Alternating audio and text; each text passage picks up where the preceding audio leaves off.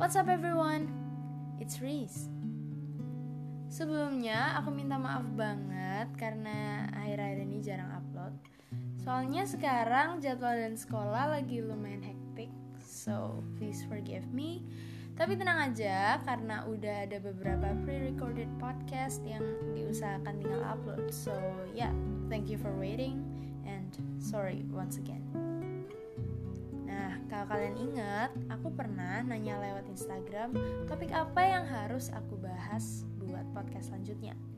Lalu ada salah satu temanku yang sebenarnya udah request sejak lama banget, tapi tidak ternotis. Jadi ya, untuk kamu yang merasa request topik ini, here it is. Yap, hari ini aku mau bahas tentang friendzone. Oh ya ampun, sebuah topik yang sejujurnya agak, ya, membuatku hmm, bingung ya harus ngomong apa. Ya udah, aku jelasin dulu kali ya friendzone itu apa. Mungkin sebagian dari kita punya teman atau bahkan sahabat yang lawan jenis. Katanya sih ya, sahabatan yang lawan jenis tuh lebih enak. Kayak misalnya nih, kalau dari perspektif cewek, sahabatan sama cowok tuh lebih asyik, gak ribet, gak munafik, perhatian, dan lain-lain. Nah, dari persahabatan itulah kadang muncul perasaan lain, perasaan yang lebih dari sahabat, karena rasa nyaman. Ya katanya sih, kalau ada cewek dan cowok sahabatan, biasanya salah satunya memendam rasa. Entah mau disangkal atau tidak dalam hati, terserah kalian lah ya. Tapi yang jelas, friendzone ini terjadi saat salah satu udah terlanjur nyaman, tapi pihak satunya cuma menganggap teman. Sakit?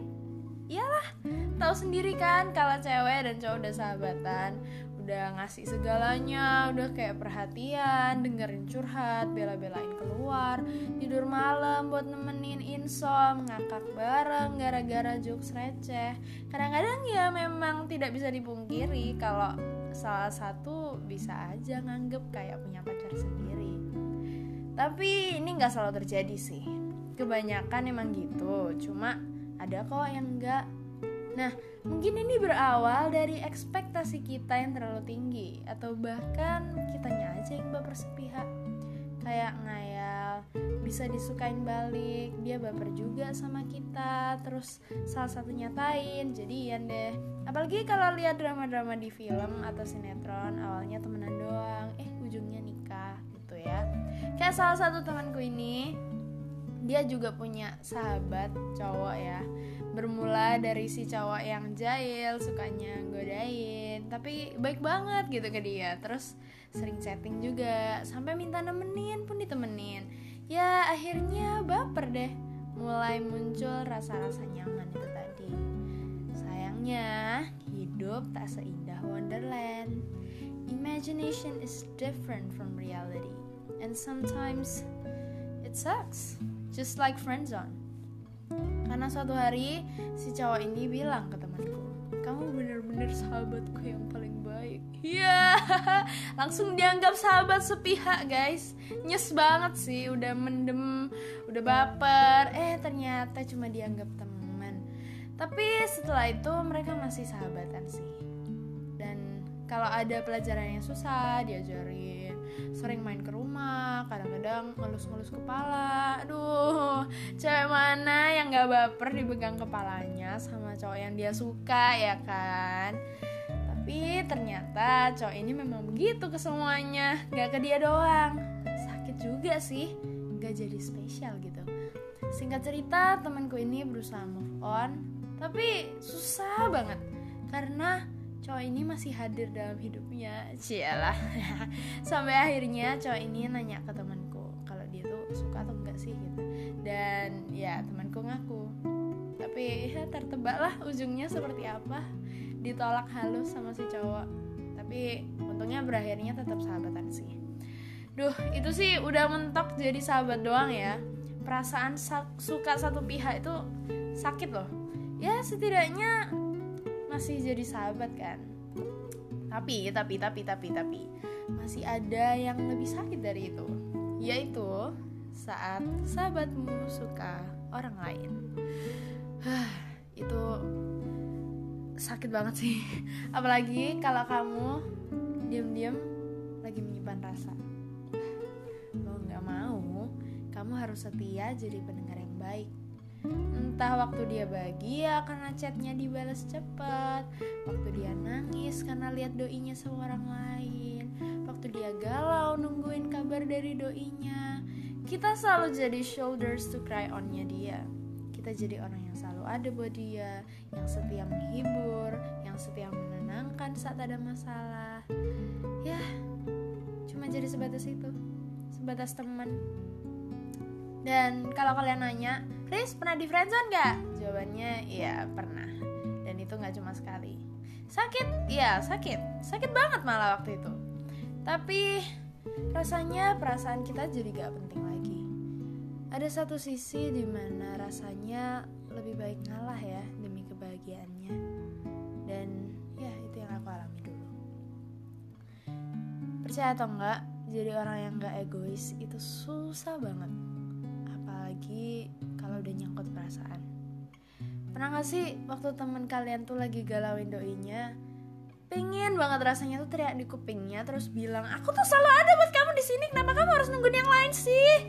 Tapi di sisi lain ya harus sadar diri juga kalau kita ini cuma temennya, gak lebih. Kita cuma temennya yang selalu support dia, bantu deketin orang yang dia suka, yang belain dengerin curhatnya sampai malam walaupun sebenarnya udah ngantuk setengah mati. Gak enaknya stuck di friendzone itu takut salah langkah.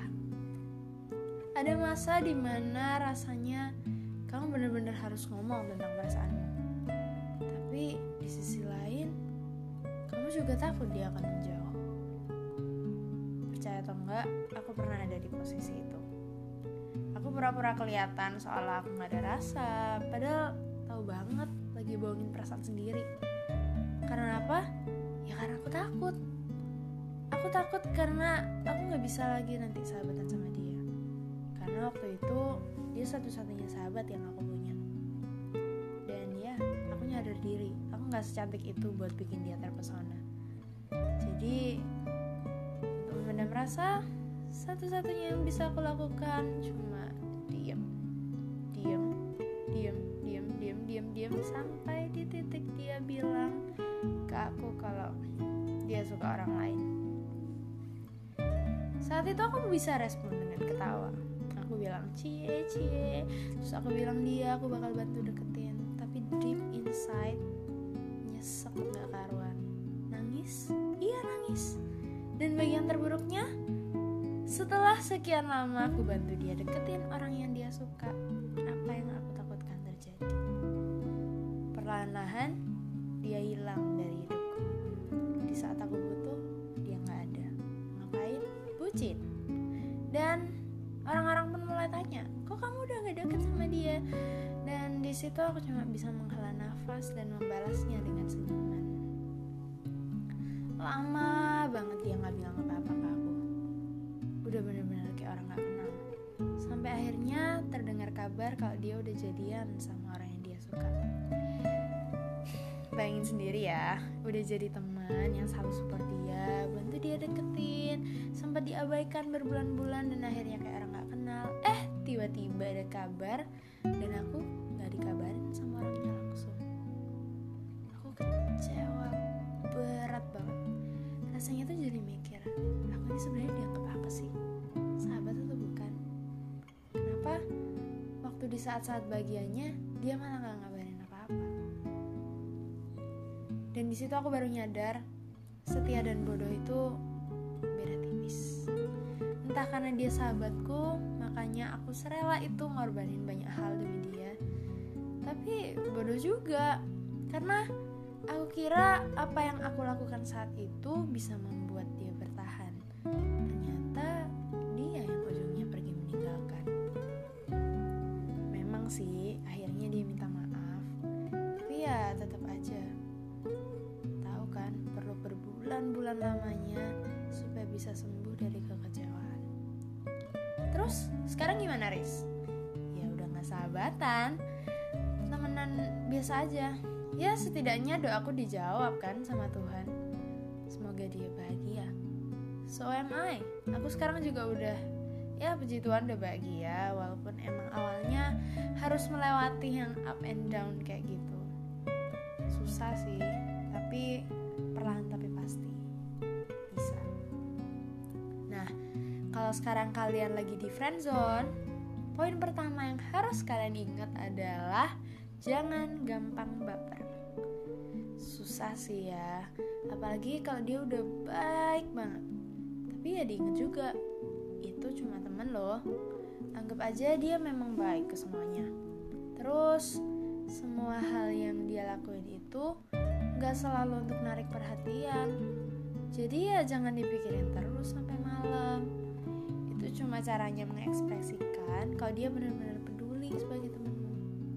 Oh iya, jangan punya mindset kalau orang care itu berarti suka ya sama kamu. Ada kalanya loh kita perlu untuk tidak berekspektasi tinggi. Enggak, bukan berarti kita harus mikir kalau kita tuh gak layak gitu dapetin orang sebaik itu.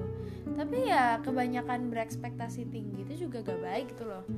Kamu mungkin udah ngayal sampai langit ketujuh, kenyataannya ya cuma di pijakan bumi. Tahu sendiri kan gak enaknya ngayal tinggi-tinggi tapi cuma sepihak. Kalau udah jatuh tuh sakitnya baru kerasa. Tapi gimana Riz kalau udah terlanjur jatuh hati? Asik. Nah, kalau kayak gitu balik lagi ke pilihan kamu.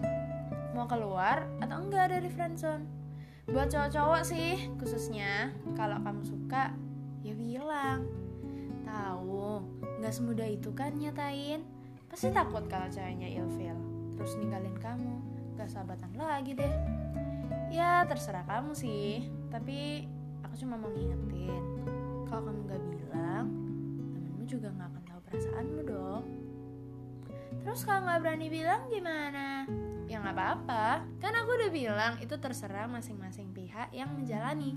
Kalau kamu mau terus-terusan nyaman sebagai teman, terus-terusan berada di uh, zona teman ini, ya jalani aja. Tetap jadi teman yang baik, yang selalu ada buat dia. Dibawa santuy, dinikmati aja sampai lupa kalau cuma friendzonan ya. Cuma ya nggak tahu deh betah atau enggak. Lama-lama pasti kalian bingung deh mempertanyakan ini status kok nggak jelas gitu ya. Nah kalau dia suka yang lain gimana? Ya kayak kasusku ya, mau nggak mau harus move on. Walaupun emang ada beberapa orang yang langsung auto pepet gitu, bahkan nyatain biar si doi itu nggak keambil orang.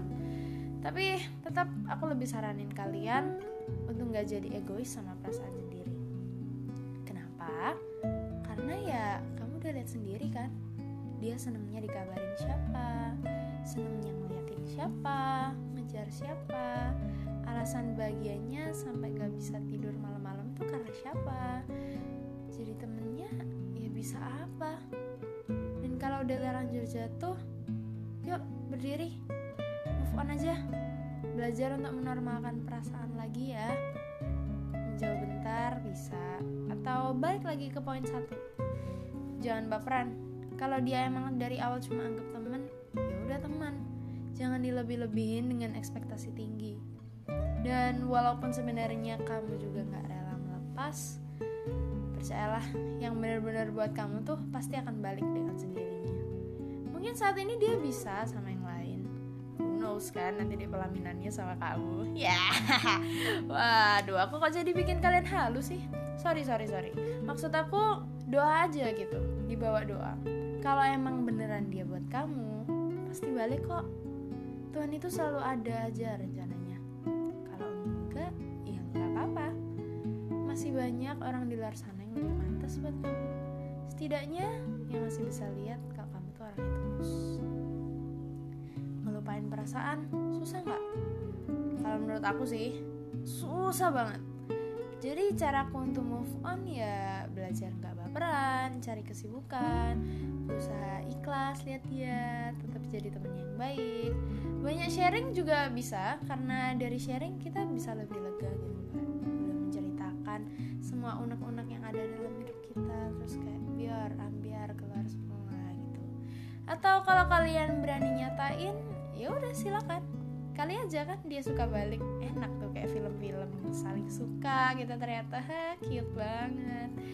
Ya intinya para pejuang friendzone, keluar enggaknya kamu dari zona teman itu tergantung pilihanmu sendiri. Yang jelas semua ada resikonya. Pokoknya semangat terus ya. Jadi teman yang baik itu pekerjaan mulia kok guys. Kamu jadi orang yang dengan tulusnya perhatian sama orang lain itu enggak salah. Cuma ya jangan egois juga, dan jangan bodoh juga, apalagi sampai maksa dia buat punya perasaan yang sama buat kamu. Kalau kamu beneran sayang sama sahabatmu, gak mau kan lihat sahabatmu sedih? Cukup lakukan apa yang jadi tugasmu sebagai sahabatnya. Dan ya, tetap doa buat dia.